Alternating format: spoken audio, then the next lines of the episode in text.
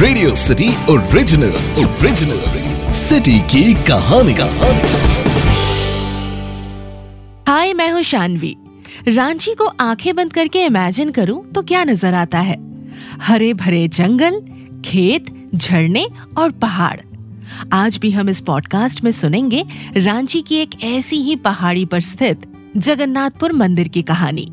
महाप्रभु जगन्नाथ का नाम ज़ुबान पर जब भी आता है मन उड़ीसा के पूरी शहर पहुँच जाता है। महाप्रभु की कहानियाँ सुनाई देने लगती हैं। उनके भाई बलभद्र और बहन सुभद्रा याद आने लगते हैं। रथ यात्रा की रस्सी की तरह वो जगह हमें अपने पास खींचने लगती है। ऐसे में अगर आप उड़ीसा नहीं पहुँच पा रहे हैं तो आपके लिए रांची का पहाड़ी मंदिर है। झारखंड की राजधानी रांची का जगन्नाथपुर मंदिर। पूरी की तरह ही रथ यात्रा के लिए प्रसिद्ध है।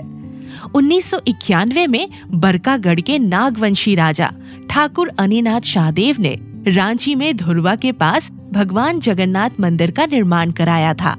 ठाकुर अनिनाथ शाहदेव अपने नौकर के साथ पूरी गए थे।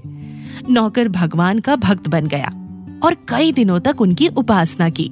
एक रात्रि वो भूख से व्याकुल हो उठा। मन ही मन प्रार्थना की कि भगवान भूख मिटाइए।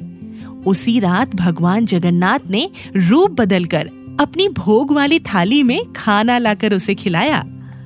कहा जाता है कि सुबह होने के बाद नौकर ने ये कहानी राजा ठाकुर अनिनाथ शाहदेव को सुनाई।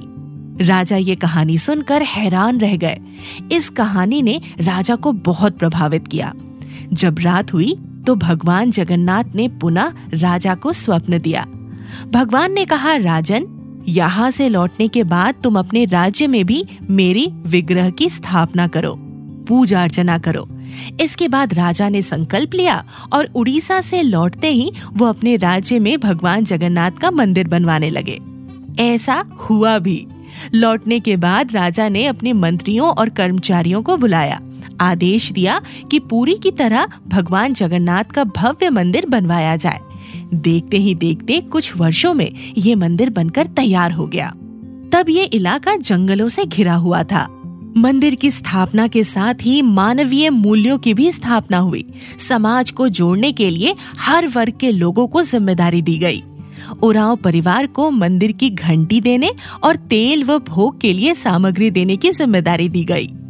मुंडा परिवार को झंडा फहराने, पगड़ी देने और वार्षिक पूजा की व्यवस्था की ज़िम्मेदारी दी गई।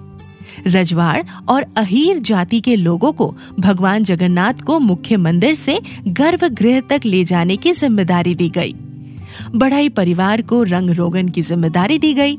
लोहरा परिवार रथ की मरम्मत करते हैं। कुम्हार परिवार मिट्टी के बर्तन की व्यवस्था करते हैं।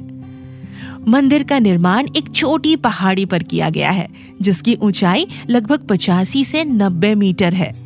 मंदिर परिसर में कई घने वृक्ष हैं, जो इसके वातावरण को और भी शुद्ध बनाते हैं। निर्माण काल से लेकर आज तक मंदिर की संरचना में कई बदलाव किए गए। फ़िलहाल गाड़ियों को लेकर सीधे मंदिर के मुख्य द्वार तक पहुँचाने की सुविधा है। मुख्य मंदिर से थोड़ी दूर पर स्थित एक पहाड़ी पर एक छोटा सा मंदिर और है, जिसे मौसी बाड़ी के नाम से जानते हैं।